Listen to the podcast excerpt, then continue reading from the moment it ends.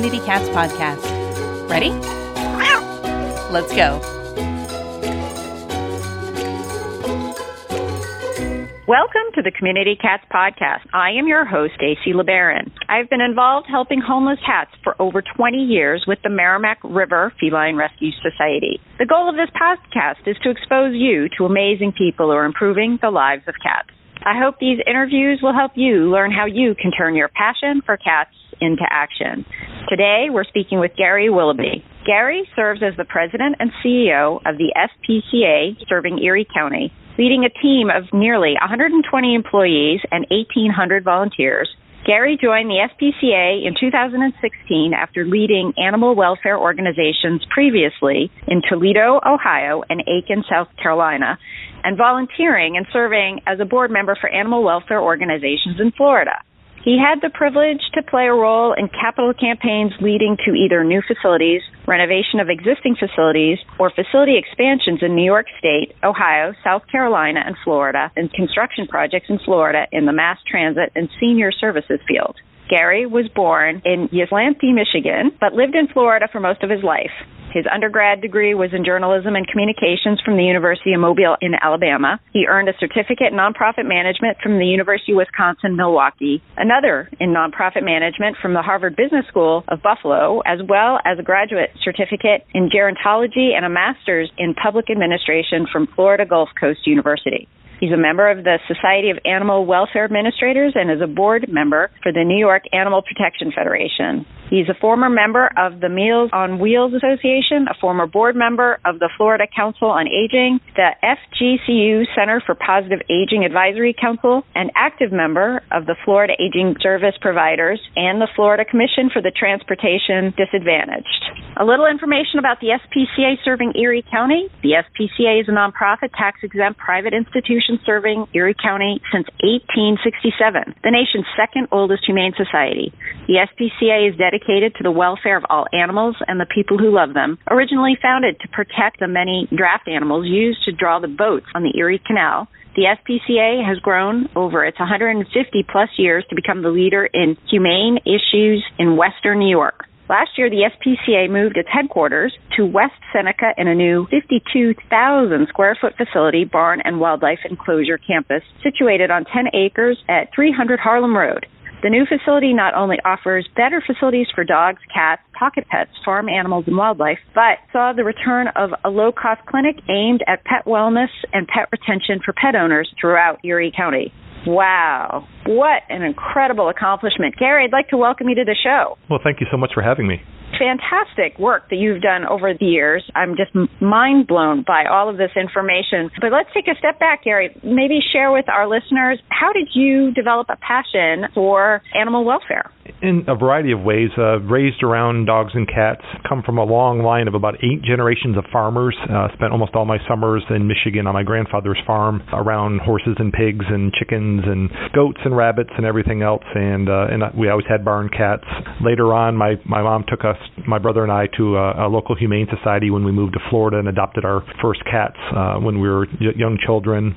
Uh, even at college later on, uh, when I was staying in dormitories, I would have cats that would kind of show up and you'd start feeding them. And that's when I first started really thinking about how they got there, who's feeding them if I'm not there, who's taking care of their medical needs. And, and then once I graduated college, I adopted my first dog out of a newspaper ad and then learned about that, that uh, group called Friends of Strays in St. Petersburg, Florida, and started volunteering with them and kind of got hooked in ever since then my my daughter went to Eckerd College Absolutely. and uh she fostered kitties while she was at Eckerd. So it's a small world there and and really enjoyed it. Thought it was great and trying to help out the cats down in Florida after her experiences of fostering many kitties up here in in Massachusetts. So small world there. Uh lots of cats down in Florida to worry about, that's for sure. Yes. So you have quite a few different degrees in nonprofit management. What made you interested in getting several certificates from different organizations? Part of it's just a general interest. I love education. I love to learn. Um, there's a lot of things. I'm always, you know, watching a webinar, going to a, a presentation, reading books. I just there's knowledge out there. I want a piece of it. I want to learn more. I started off working at a retirement community out of college and got to meet a lot of very wonderful people that were experts in a lot of different things, and it kind of just triggered in me, uh, you know, if they know it, I want to know it as well, whatever it may be, just to be more well-rounded person, I guess. The learning always continues. Unfortunately and fortunately, we should always be striving to learn and be willing to learn new things and be willing to try new things. And one of the things that I've run into as a, a challenge is often organizations are afraid of change, and sometimes they'll say, "Oh, well, my board doesn't want to change this program this way or this program that way." How do you impact change based on the things that you have learned from other sources? Well, and and another thing we hear often is we've always done it this way, and uh, that's another thing that I'm I'm also a big history buff, a fan of the going backwards and learning about things, and so our organization I've become kind of our historian here. Like I said, second oldest in North America after the ASPCA. Uh, we started 11 months after them, and so like you said, with the draft horses and the Erie Canal, we don't do that anymore. So we've always evolved. We've always looked at the next chapter. So I I use a lot of looking at the data, what it shows us. So again, your your gut might tell you one thing but the data is, is another piece of the puzzle. You really need to know what are your trends, um, what are other peer organizations doing in other communities. I love with the internet, that's one of the best things is you can see what's going on around the world and how other people are addressing problems that are happening in your own backyard. So, you know, we're talking about community cats and next chapters. And one of the things that you actually reached out to me about was you had seen our episode with regard to uh, birds and wildlife with Bob Sallinger and Karen Kraus, episode number 262, for folks that might not have checked in on that. And you're filling me in on the experiences that you have had around TNVR and wildlife issues. And I just thought you might want to share some of those experiences with our listeners and what your thought process is around that issue. Sure, and, and we're one of the uh, rare SPCAs or humane societies in the United States that also has a full service wildlife department. It's a difficult and a totally different type of business uh, from the dog and cat business and farm animals and everything else we do. And a lot of the animals that come into wildlife uh, for a variety of reasons, but oftentimes it's because of interactions they've had with cats. So a lot of times we may address one issue in animal welfare here, and it may be a winner for that species, but it could be a loser for another species. And so there's that internal conflict because even the folks in our wildlife department also most of them have cats as well and love animals of all types, but they see also injured birds and other small animals that were injured by cats uh, that are outside. So the idea of having less cats outside with with good strategies is beneficial to our wildlife department as well too. So they love the uh, long-term impacts of TNVR. Less cats outside is better for the cats, and it's also better for the wild animals that are supposed to be outside. Over the years, as you've implemented TNVR, have you actually seen a decline in numbers in your wildlife facility, or how have you measured the successful impacts of that? Well, the main thing is we're definitely seeing many less cats coming into our facility, so there's less encounters out there. We actually, as we raise awareness of our wildlife department, our wildlife numbers actually continue to go up, but very many less cat interactions now. We have more just birds falling out of nests, abandoned animals, and uh, birds flying into buildings and things like you know the other things that could happen, but uh, less cat interactions than we had years ago. But this year we'll have 2,700 less cats come in than we did just 10 years ago. Is that 2,700 less from a total of from a total of almost about 6,800 10 years ago coming in now. And so much of that, the same 10 years ago, was when our local high volume spay neuter clinic was created here in Western New York. And so they've been out on the streets and uh, and really helping us. It's been a partnership between a number of organizations addressing it, trying to be more proactive than just us dealing with how many uh, unplanned litters of kittens would come in each, each year. So that was really the pivot or the tipping point, whatever marketing phrase we want to use. Sure. That changed the environment or changed the landscape for community cats was really the launching of a spay neuter initiative in the community for owned cats as well as TNR, or was it just for TNR? It's both, and then there's a second collaborative effort with a group called Feral Cat Focus that concentrated on the community cats themselves and had the volunteers distributed in the neighborhoods, worked with municipalities on uh, on T- TNVR friendly legislation. We were spaying and neutering all the cats coming into us, but there were many that were already getting pregnant before they ever came into us, and we had more cats coming in than the community would adopt. We knew we needed less cats. We needed to talk to people in many communities that maybe were feeding 20 or 30 or more cats in their neighborhood without addressing sterilization, and so uh, they loved feeding, but they didn't take that next initiative to get them fixed, or cost to get them fixed was a barrier for them as well. You were talking about creating certain legislation that was supportive of TNVR. Is it simple sort of statement of support, or is it actually more specific than that? I always worry about legislation being potentially too heavy handed on us or tying our hands in situations where we want a little bit more flexibility. So I'm curious to see how you might have worked out that situation so that it's a positive effect and it, it doesn't have a potential to backfire down the road.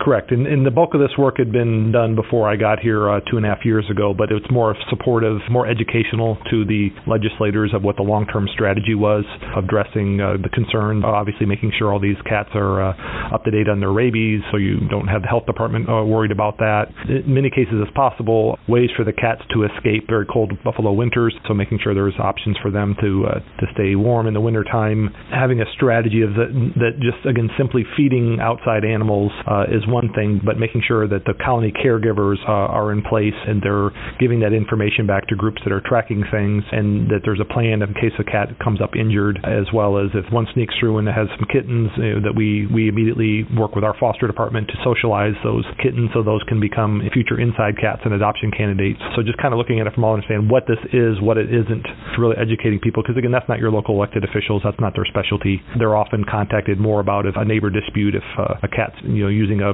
flower bed as a litter box, or they're worried about cats that are uh, outside in, in inclement weather, things like that.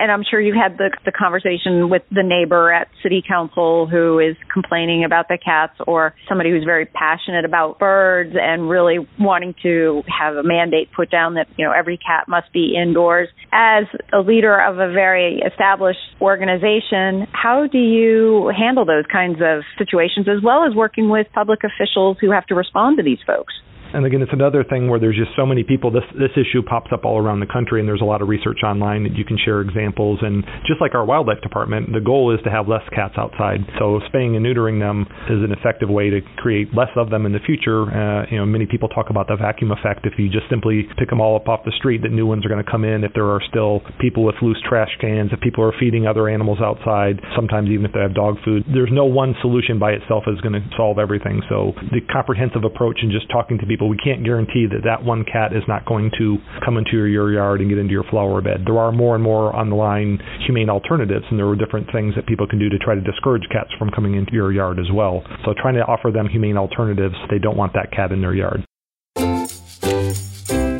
We're proud to be an affiliate of Space Kitty Express, makers of handmade, refillable catnip alternative cat toys. Think valerian, silver vine, honeysuckle, etc. for the discerning cat who wants to try something new or doesn't respond to catnip. You can even get 10% off your purchase at Space Kitty Express by using the code CommunityCats at checkout. Help your kitty blast off today with some new toys from www.spacekittyexpress.com.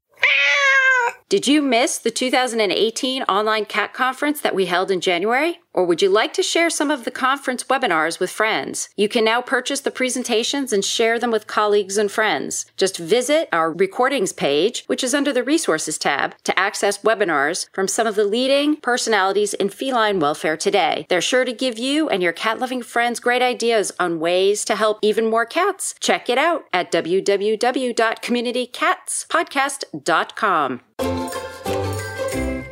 I'd like to just take a, a, quick minute here to talk a bit about the partnership that you have with Operation Pets and Feral Cat Focus. So Operation Pets is the high volume spay neuter clinic that was started to help increase the spay neuter opportunities. My question of the moment is always, you know, how do you fund all these community cat surgeries or the surgeries for the folks that can't afford even a hundred dollars to spay or neuter their cats? Uh, they're another nonprofit agency. They're about three miles from our facility, and I know uh, since they opened 10 years ago, they've done a little over 60,000 cat spay and neuter surgeries uh, in our area. So they've really made a big impact in a small one-table clinic. They, like a lot of other organizations that are similar, they they, they do the high volume, high quality spay neuter clinic. They were trained down in Asheville, North Carolina, at the organization that the ASPCA is now uh, operating, and they they rely a lot on grants. They they target mostly the lower income folks that are less likely to go to their own doctor shelter to have their cat spayed or neutered. Uh, they do fundraising events to help with the copay if folks can't afford, you know, even their low cost prices. So, uh, like all of us, a nonprofit, they try to get the folks that can kind of pay it forward that are uh, animal lovers and understand this is a uh, serious thing. So they're looking for either grants or for individuals to help subsidize those costs. Which is hard work which is yeah. very hard work. And I know that many clinics believe it's very hard to fundraise for a clinic versus the adoption program where you have Fluffy the puppy or the little kitten that's cute that you put in your appeal letter. There are some people who feel that that's an easier fundraising sell, so to speak, than the spay neuter concept sounds like you've had to run a tremendous capital campaign. As a fundraiser, what advice would you give folks? And and I also ran a clinic like Operation Pets in my SPCA in South Carolina and went through the same training. And uh, what I did there, and what generally is, I had a lower quantity of people that were uh, willing to donate that, but I had some people that would take a little more time and really educate them on why this was so important. And I had a number of people that I could call that would send in several thousand dollars at a time specifically for that purpose because they knew how important it was.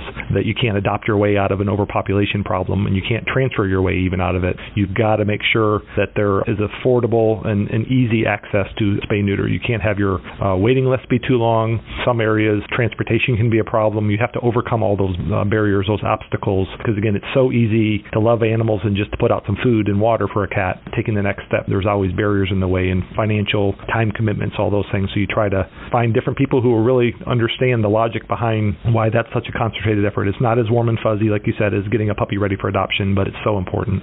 So you're actually saying, in terms of focus focusing our time, energy, and effort is really getting to know who's using the clinic as well as getting to know folks that would be supportive of that cause. And so spending more time on five or 10 donors that have a good giving potential versus trying to get 100 or 200 people to give $25 is a better use of your time and it may be different by different community. You may find in that individual, it may be an individual, it may be a foundation or grant source, somebody that's going to take the time to really look at the data. I mean, you can still have your 5Ks and your golf tournaments and your other feel good things. A lot of people that, you know, it's a lot of work and it may only raise a smaller amount of money for some of your general operating costs, but uh, getting to understand your data and your community partners. We are reaping the benefits because of the work that other groups are working towards, but again, none of us independently can do this by ourselves. Not only even though we built a new facility, we also have about two dozen off-site locations to adopt cat at your PetSmart, your Petco's, your Pet Supplies Pluses, and places like that. Because we also know another barrier: people don't travel as far to adopt cats. From the prevention to the education to the adoption in, we try to look at it from every angle and see what can we divide up and conquer together. Uh, and all of us have our kind of own specialties. So communication, sharing data, even finding really good quality people to go in the streets to talk to people who feed cats. That's another another skill set. We have humane cruelty officers here. We're often uh, going out to hoarding situations. Even indoor feral cats are becoming a bigger issue in our area. So having really uh, good people that are non-judgmental to talk to folk who love the cat, to even overcoming barriers of why do I want to get these cats spayed or neutered, is an important area in the community. Right. How do you stay in touch with the other groups? Do you meet a couple times a year to share notes, or is it done sort of more randomly? The uh, the group before I got here had gone through a big Maddie's Fund collaboration and a big effort in sharing a lot of the data, and we still work with a lot of those same groups pretty regularly.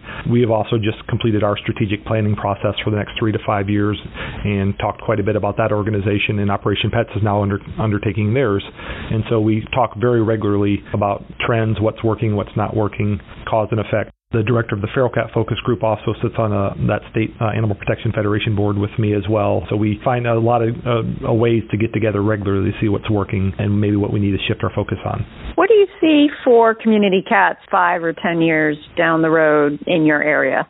It seems like we're in a good crossroads here. Uh, the impact is coming to fruition. We have wonderful people in the community that understand how this works. We can train new people that want to volunteer if, if cats pop up in their area. We are building our foster base every year, so when we uncover a lot of newborn kittens, we're able to get them out in foster care, and so they don't have to live their lives on the street. There are more and more positive things happening in our community. The next phase is really going out in some of the rural counties around us. Uh, I travel quite a bit and stop at places, and all of a sudden I'll I'll see baby kittens in a barn at a store, and the resources aren't as readily available just a half an hour to an hour away from us. So I've had some initial talks with Operation Pets about trying to duplicate the model I had in South Carolina with that transportation component that we don't have here of someday having a vehicle that can go out in these communities and pick up the animals and bring them back the same day with their surgeries to overcome another obstacle that's affecting our rural counties that are still seeing they're not seeing the downward trend in cats yet. So maybe share with us a little bit about your experiences in South Carolina and maybe some of the differences of the challenges that you've seen from the two different regions. Sure. In, in the South, uh, in general, you have a higher population problem, and a lot of that's not necessarily even the people, as I've learned over the years. It's it's really the weather is a big part of it. Animals can thrive all year round outside easier in Florida and South Carolina and places in the warmer areas. There are some cultural differences, and you know, in South Carolina, people let their dogs wander quite often. Uh, you'll see dogs running on the side of the road much more often than anywhere else I've ever lived animal control set up differently. Um, there's more financial incentives uh, in South Carolina, where in New York and Ohio and other places, the statutes concentrate on dogs and not so much on cats. So your local animal control officers don't have to pick up cats, where in South Carolina they do, and the taxpayers have to pay for housing all those animals. So it was easy for me down there to go back to the cities and the counties and say, let's have a low cost spay neuter voucher program, where down the line you invest a little bit of money in spay neuter vouchers, and you're going to have less kittens and cats that you're going to have to hold for stray hold and spend a lot of money on. So we're able to really, even in those areas, see a downward trend, uh, cats coming in, uh, unplanned litters, and that's been a big help out there. And then the transportation component is working with the rural groups around us. They coordinate, they find the folks and find one place where they all come together, and maybe we're meeting in a parking lot somewhere and picking up all the animals and taking them back to our clinic to have them altered, and then brought back with post-surgical instructions afterwards. And that's something that you'd hope to try and do in New York are you starting as an organization to even expand, maybe take New York City out of the picture, but almost look at that whole northern part of the state? Well, part of it's looking at um, the transportation usually is effective to about a, about a 60 mile radius is what they normally train. So it's it's identifying first, like if you go to the Humane Alliance website, you can look at where the high volume spay neuter clinics are in the United States, and you can find there are gaps in our country where there aren't those types of resources available for somebody within an hour of them. Um, there's a shelter in Ohio, in rural Ohio, we're working with uh, between here and Cleveland as an example that we transfer a lot of animals from. There is no spay neuter clinic like that available within them for like an hour and a half half in any direction, they'll have way too many cats and kittens there. So it's first identifying your resources, what's already in place, and then the next barrier, again, like I said, oftentimes is transportation. So we've been talking to the smaller shelters around us that hear from their citizens as well, and so they can help gather and coordinate on their their local level. And then if we're able to provide transportation and overcome that barrier and do 15, 20, 30 surgeries in a day, that can help reduce their future intake in those communities. I think it's a phenomenal idea because also the situation with the Humane Alliance clinics, as well as with the shelters, is as our population numbers go down, here we have these facilities and the staffing to handle a certain amount of static numbers, I would say. So you need to resupply yourself Absolutely. in order to be able to hit your revenue numbers. And I know in New England there are a lot of organizations that are really worried about a downshift in numbers, either in the spay neuter component from the clinic side or also from the adoption side side. And it sounds like you're at least looking for some short term alternatives, but I do know that there are some concerns about even 10 years down the road or whatever where you're going to be reaching farther than 60 miles. Is that a place that you hope for us to get to?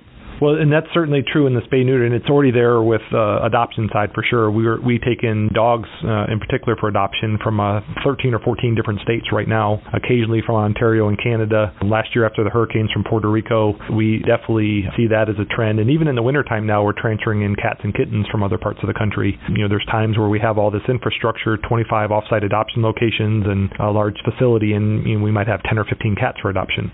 So logistics of getting getting the animals that's expensive also Soda obviously, and cats don't travel as well generally as dogs. So that's another challenge for organizations, making sure you have enough cats available for the people who want to adopt them. Spay neuter, again, I think we have a ways out because of the rural areas, but it's like anything else, it's the transportation network.